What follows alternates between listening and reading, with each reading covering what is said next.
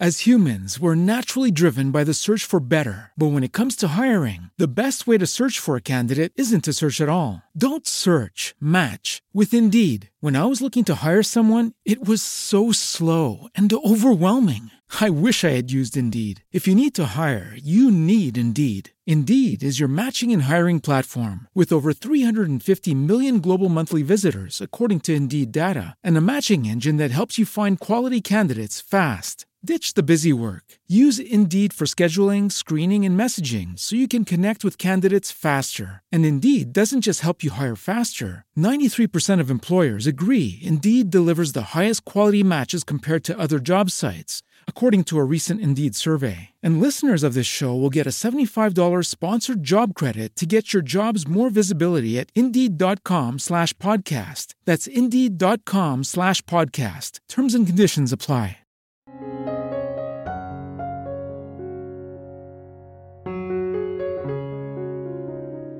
Il libro di cui ci occupiamo oggi è L'anno che a Roma fu due volte Natale di Roberto Venturini, pubblicato da Sam Editore candidato al premio Strega 2021 la favola postmoderna di una vedova soffocata da dolore e possedimenti e la ricerca di una sgangherata banda di vendicatori per il riscatto dalle disattese promesse del benessere. Vediamo la trama dalla velina della casa editrice.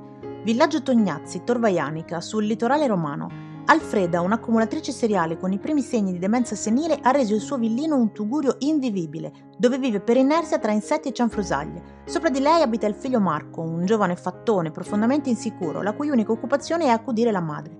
Lo spettro di un'azione da parte dell'ufficio di igiene rende necessario svuotare in fretta la casa appena lo sfratto. Alcuni sgangherati amici, assidui frequentatori del bar Vanda, si attivano per sgomberarla, ma la proprietaria si oppone eh, non proseguo perché è lunghissima, ma devo dire che inizialmente mi aspettavo una specie di confessione delle vite legate a ognuno di quegli oggetti, una sorta di ripercorso emotivo, eccetera. Invece sono rimasta piacevolmente sorpresa perché Venturini abbandona molto presto il percorso del morbo, no? Del adesso guardiamo nell'immondizia in casa di questo personaggione. Invece, nonostante la spietatezza di alcune descrizioni, gli insetti che le camminano addosso, i capelli unti, i cattivi odori, eh, per il personaggio di Alfreda Venturini ha avuto molta, molta pietà. Sfido chiunque abbia letto il libro a trovare nelle descrizioni che la riguardano un giudizio, una sentenza contro di lei. No, sono tutti aggettivi, sono parole che riassumono i fatti e soprattutto nell'epilogo credo che l'autore abbia scelto una circolarità misericordiosa ed eliminato molti problemi, ma non mi dilungo oltre sul finale. Le righe traboccano di riferimenti agli ultimi anni della nostra cultura condivisa, prima che si frammentasse tra digitale e nuove soglie di povertà eh, gli anni 70, gli 80, i prodromi dei 90, i postumi dei 60, dai Cicciobello ai Seiko, dai telegati a Fivelandia, dai bicchieri della Nutella con i puffi alle opinioni pre-mainstream su statalismo e rivoluzione, le nostre ex ricchezze, villini che diventano catapecchie, case al mare che invece di rappresentare il benessere riflettono solo la frontiera alla fine della città e così il romanzo di Venturini, che parte dall'accumulatrice compulsiva Alfreda, diventa una grande metafora di come non siamo riusciti, anzi ancora non riusciamo, a liberarci di tutti quei sogni, anche se si sono non solo infranti, ma sono andati a mare a disperdersi come suo marito, sono marciti e ricoperti dagli insetti come i loro ricordi. E non riusciamo a liberarcene perché dentro di noi c'è ancora l'allucinazione infondata, malata e senile. E dico senile perché chi ha coltivato sogni in quegli anni ormai troppo di primo pelo non è, e quell'allucinazione che ci blocca è il fantasma della nostra felicità. I personaggi sono veramente da operetta romana, forse un'operetta fin troppo al maschile dove chiunque è dentro malvolentieri e manca una vera prima donna, eh, forse proprio perché in linea con la, um, con la romaneschità, diciamo così, del romanzo, la vera unica donna di sempre è la mamma, anche quando non vorrebbe, anche quando il tempo è a favore dei figli. Ma cosa siamo noi se non il prodotto sfavoreggiato degli anni delle grandi promesse? E da Alfred al figlio Marco, dal travestito Erdon al pescatore Carlo, tutti i personaggi sono contaminati da una perdita e questa perdita muove ogni loro azione, ma soprattutto genera ogni loro atteggiamento. E dato che la maggior parte del libro è dedicata agli atteggiamenti, a digressioni, ricordi, rassegnazione e staticità paludosa di periferia, la perdita e il concetto di perdita è praticamente il fondamento di tutta la narrazione, forse addirittura di tutta la nostra vita.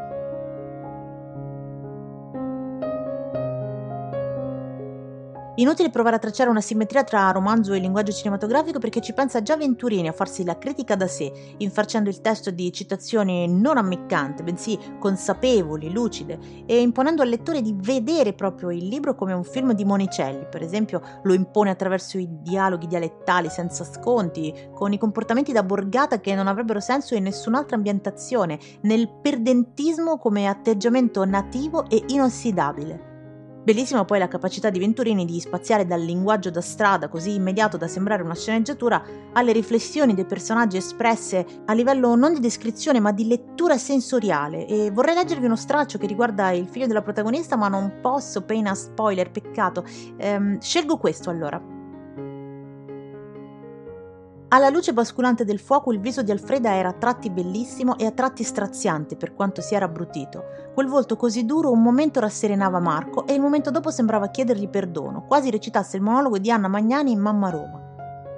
In quel momento lei avrebbe voluto chiedergli scusa per ogni cosa, avrebbe voluto scusarsi con tutti per aver continuato a occupare inutilmente uno spazio nel mondo, ma non disse nulla. Marco però l'aveva capito e la solse prendendole una mano fra le sue e portandola alla bocca, baciandola e odorandola per qualche secondo.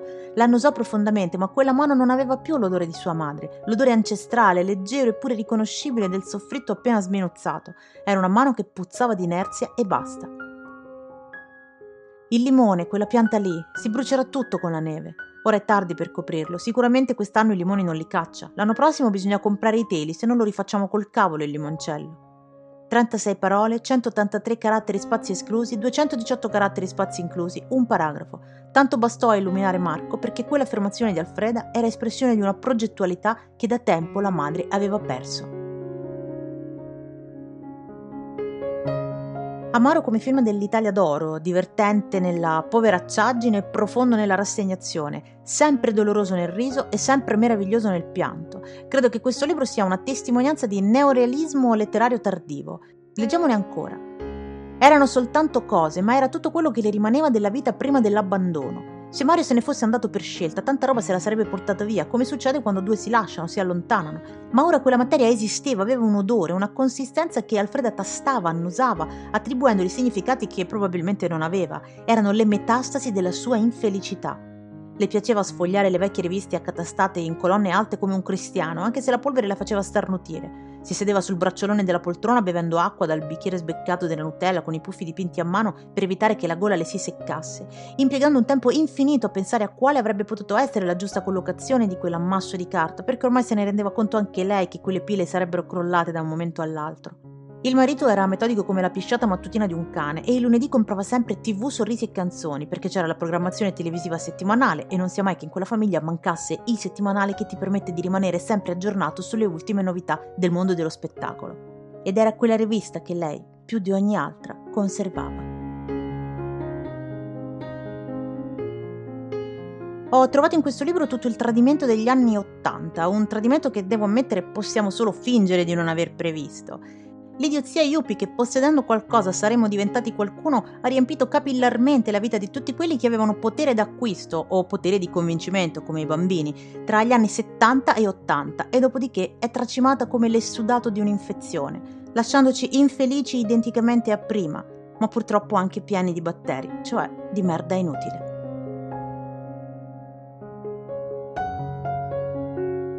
Il libro di cui abbiamo parlato oggi è L'anno che a Roma fu due volte Natale di Roberto Venturini, pubblicato da Sam Editore e candidato al premio Strega 2021. Grazie per essere stati con noi, questa era Alidaria, un saluto e al prossimo podcast.